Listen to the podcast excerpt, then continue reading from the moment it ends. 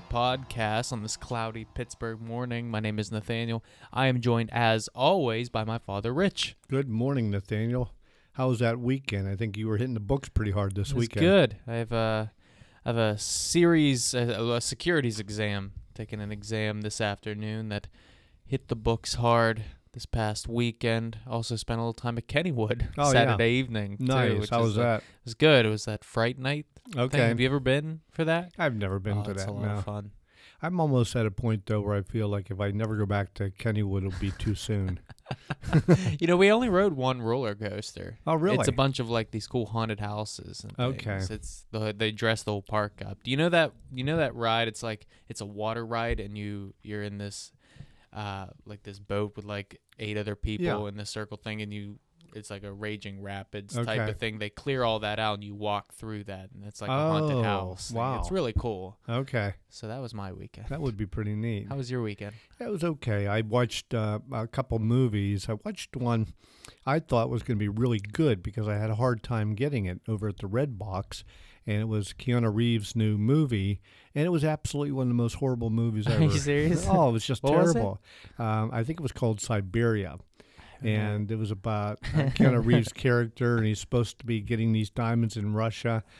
And it just had no. The plot was terrible. The acting was bad, and in the end, he gets killed. And you know, it's like the good guy, supposed good guy, doesn't win. You, you've you've always had very good movie recommendations for me because you lo- watch a ton of them through that Redbox. Mhm. So I always trust your movie reviews. yeah, let's hopefully the show doesn't turn into movie reviews. you should start yeah. another podcast for movie reviews. You like the movies I've watched over the weekend. right? I mean, because this deal I get at Redbox, I get a cheap movie every weekend, and then I went back and I did uh, the Rocks movie, Skyscraper, and that was one where, yeah, really hard to believe some Right. of the action that they're doing, but the good guy wins in in the end of That's it, so it was a good That's movie. Fun. That's fun. Uh, well so, well, so we started talking. We took a week off, by the way. did. Yeah, just scheduling wise. Thank you for coming back, listening. Um, uh, you know, we had a fun weekend, and then there's times that we were just talking about this before. But there's Mhm. times in life where uh, things get really challenging, things get really hard, and it makes you look to weekends like that and think, man, I, I wish those times would never end. But we know through life, you know, things are cyclical. Right. And I, I think that's an interesting topic to explore today. What to do when things really start to get messed up in your life. Yeah, it really does. And we had talked about the book of Job, and we're kind of really continuing that discussion here this morning as we think about how life can have these significant pitfalls and these times of great despair. And, and when I look at that, I'm thinking, what causes that? And we can trace it all the way back to the very beginning with Adam and Eve and when sin was introduced. So sin has, in a way, if you, if you talk about in a modern sense, has corrupted our own DNA. So it causes each and every human being to have this uh, rebellious nature towards the ways of God. And in that, we look at how does that play out. So we have a whole world of sinful people, and they're all living sinful lives. So even the very best of us are going to make mistakes. And it was funny where yesterday in the message that we heard, it talked about think of people who are really good and think about the idea of maybe they only make one mistake a day or maybe two mistakes a day. Right. So let's say they make two mistakes a day and you think, well, that's not bad at all. I mean, I could probably, oh, I lose track if I was counting my mistakes. Sure. But then that becomes over 700 mistakes in a single year. Right. And if they live 80 years, we're looking at five, six, seven thousand mistakes. Right. And so, why would a perfect, holy God ever accept a, a person with that many mistakes? So, we perceive them to have been righteous and good, and yet they made those types of mistakes. So, of course, we believe that Jesus paid for all of our sins, but it's those mistakes that cause consequences. And that's what puts us in some of the world hurt that uh, we feel So, how do you, uh, at this point in life, Nathaniel, do you have any mechanisms that help you, or or is it just you kind of tough it out? Well, I think uh, something that has even calmed me down in, I'd say, the last four or five years is recognizing that a lot of the bad things that happen in my life are a result of choices that I have made and not putting blame on anybody else. Because when you put blame on somebody else, it takes kind of control out of the situation. So if you make a mistake, you can take action to remedy it if you realize that the mistake was your creation in itself. Putting blame on somebody else really doesn't help a lot. Uh, so for me, whenever whenever life gets rough, I think, okay, what were the steps that I took to get to that place? Hmm. And then what's going to be the remedy? What's the course of action? Because sometimes in my life, I've made mistakes and things have gotten so bad that it's almost easier just to give up and be- almost laugh at it that things are so bad right now. But if I take, if I realize where I've gotten to, what choices I've made, and put myself in these situations, it's a lot easier to get out of that trap. Right. Do you do you understand? Like, do you recognize what I'm saying? I, I do. I do. And um, yeah, part of that, and even you know, here we are as we tape, and we're thinking about some of these past events, and even too with okay, I can see here's where I obviously made a mistake, but I've had times in my life where, and this goes back to at times, and we'll we'll hit this subject in more detail in the future, where what is working in the unseen world. Okay, so if we believe the Bible and even how Jesus had to encounter the demonic, and the demonic's goal really for all of us is just to keep us from God. So to plant ideas, to cause situations, and it's amazing to me how deceptive those attempts can be and how subtle to get you started. So I've experienced times where it wasn't where I can say, okay, this event in the past was the beginning of this trouble. It was how I just gradually and slowly began to slide. Mm. And in that, it might be four or five months, it might be a year. And then I re- realize, oh, wait a minute, I am really off course here and I'm suffering. I'm, I'm feeling the, the consequences like you're talking about. And now, how do I begin to remedy that? Right. remedy that. So for you, when when you've really sensed that okay, here's the mistake, what are your steps or what is your kind of process to kind of get you back on track? Uh, trust that things are going to be okay. I Yeah. think that's a good way to start. Just Mhm. that I, I know I'm going to get through this Right. because of what I believe. Um, and I think from there, panic starts to go away Right. based off of you know your particular situation. But I think it all starts with that spark of things are going to be okay. Right. um, I think for me personally, I have to have that Yeah. that an understanding that it's it's a crazy thought, but whenever I get really stressed and anxious about something that's going wrong in my life, I l- I do remember that we are uh, we are you know in God's hands, but we're also ants on this planet, Hmm. and it's it's amazing to me that w- um, you know even in our own human intellect, we can't see the ends of the earth or excuse me the ends of the universe Right. that that is a it's that's a hippie 1970s drug using thought but that Yeah. that's such a um that's such a powerful thing to me in in relation to existence what is this issue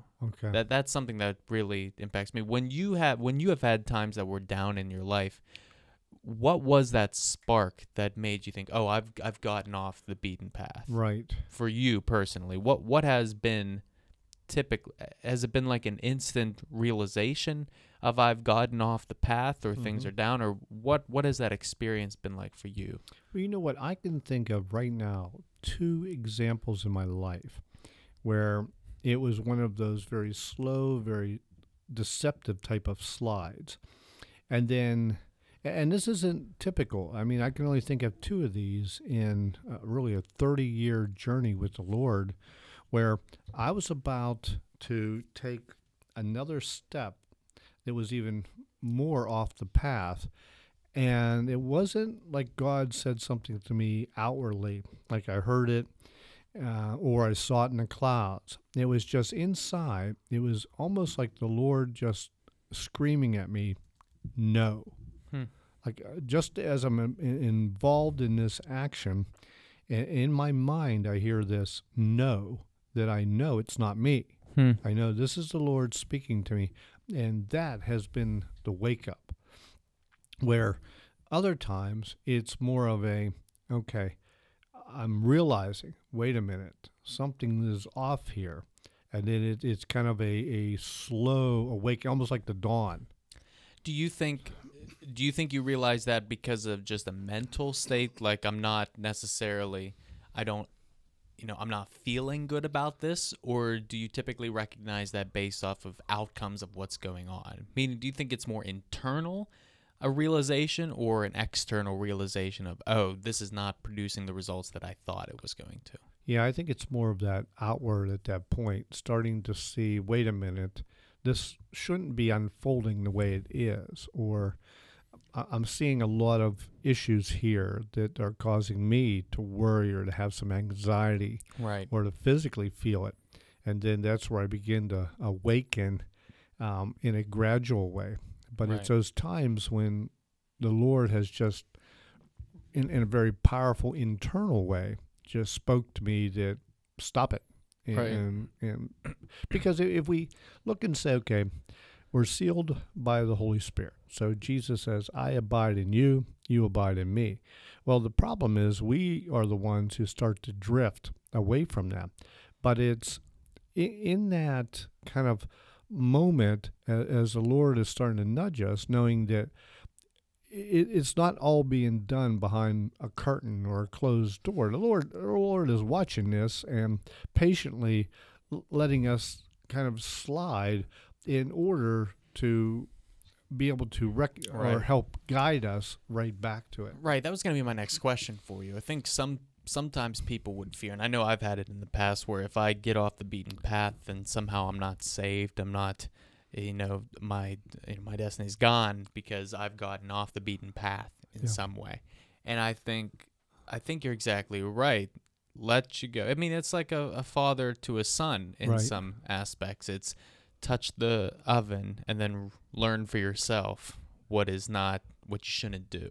And you come back to um, you come back to that normalcy. You come back to that safety aspect. Right. i mean what what story I, I cannot remember what passage it is but the uh, the two sons and the one son stays with the family and uh, uh, inherits a, a lot of wealth and does really well with the family one son goes away spends all of right. wealth and you know has prostitutes and everything and then he comes back and expects to be a servant of the father and the other brother and the father welcomes him in puts a robe on him and um, you know i think that's an interesting I, I just think that in my life i've experienced that so much Right. with my walk in faith Yeah. that it's um, i think that's one of the most powerful things because then i have learned from that i have learned what works in my life and what what absolutely doesn't Right, right. Yeah, that, that story of the prodigal son, you're right on the money with that.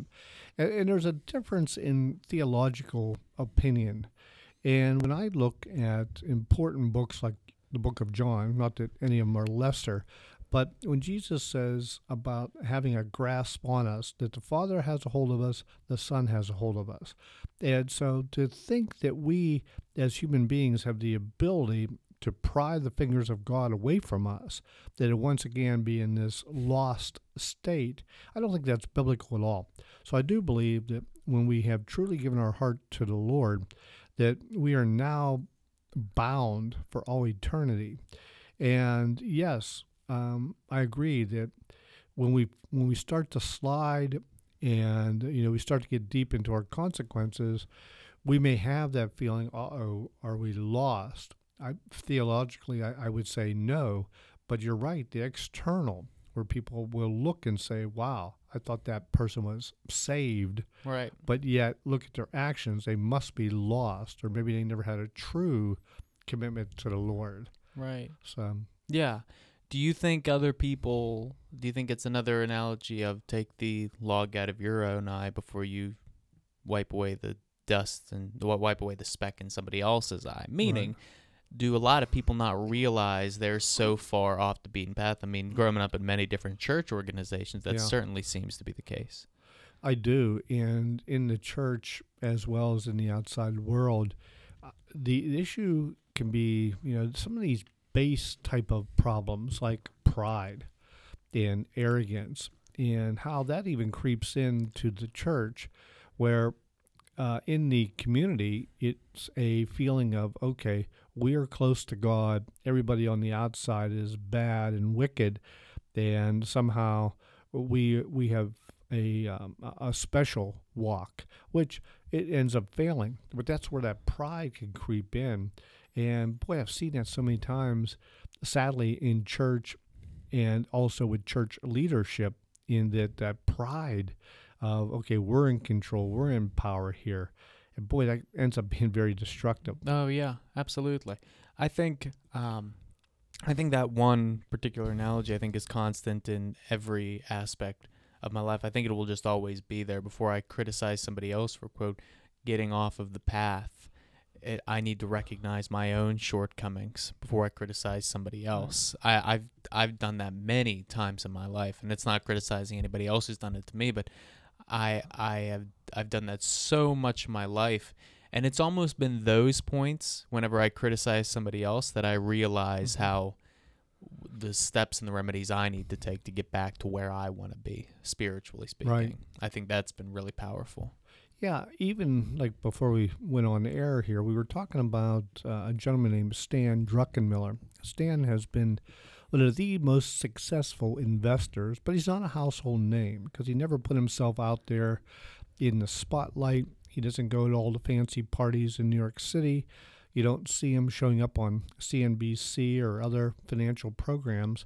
But the one thing he kept coming back to as I was watching this interview with him is humility and, Right. and understanding he makes mistakes and not allowing himself to get prideful when he's on a great streak, when he's really on a roll. I mean, he's had returns for his clients that have actually been 50% in a single year Well, return on their investments. But always coming back to that humility that, you know, the next deal could be terrible, could be a, at a loss. And I think that's for you and I too. When we are walking with the Lord and it seems like we, we have this sense of peace and all of a sudden things are falling in place for us, to always be careful that, uh oh, now the God, God of the universe is now taking me uh, as something more important, or somehow I'm better because I'm getting all this favor of God, to watch out. Because God's going to prune that one from us real quick. how do you think people get better at humility?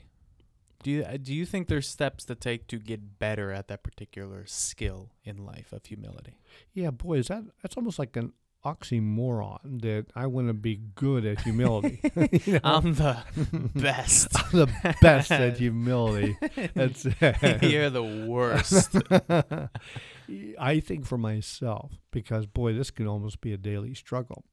It's as soon as the thought comes into my mind that, wow, look what I have done, or boy, I feel like I'm really smart in this area.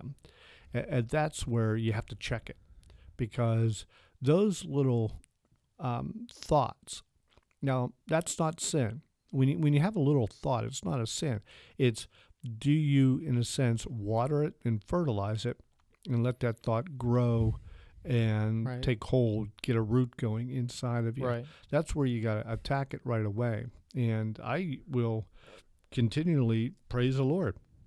Thank you, Lord, for this. Um, even when I think about recently, where I just had, I opened up a case with a new client, and it was really, it was very small. But I'll tell you, I still um, just dropped to my knees, said, Thank you, Lord, uh, for allowing me to help somebody. But the very next meeting turned out to be a very nice case.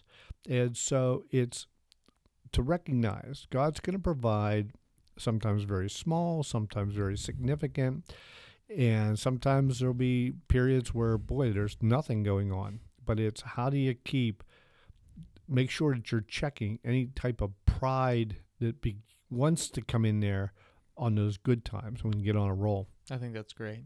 I think Yeah. it's great advice. Well, thank you very much for joining us here for the Money and Faith podcast. If you like us, make sure you uh, make sure you subscribe to the show. Make sure you leave us five stars and a comment if you're using iTunes. That is how we know that we're doing good and the folks listen to the show. Uh, you can find us here on Google, I believe, and uh, SoundCloud as well. Uh, make sure you visit our Facebook page. It's Safety First Retirement. Just search it up there. Shoot us a like. We're running a contest right now. If you're in the Pittsburgh area, uh, you can win a $50 gift card to Eat'n Park, any location around the area. Just make sure that you are liking our Facebook page uh, and share the post too. You'll see it right on the top of the on the Facebook page, I believe. Uh, and visit our website, safetyfirstretirement.com. That's safety one st retirement.com. Safety First Retirement. If you'd like to sit down with one of us, uh, give us a phone call 412 772 8575. And if you'd like to see us uh, live and in person for a retirement planning seminar, I am going to be at Owl's Cafe this week on Tuesday and Thursday, and you're at I think Monticello Monticello on Babcock Boulevard. yeah, so make sure you join us there. You can find all of that information and actually schedule to be at a retirement planning seminar on our website, again, safetyfirstretirement.com. So thank you very much for joining us here on the Money and Faith podcast. We will see you next Monday. Have a great week.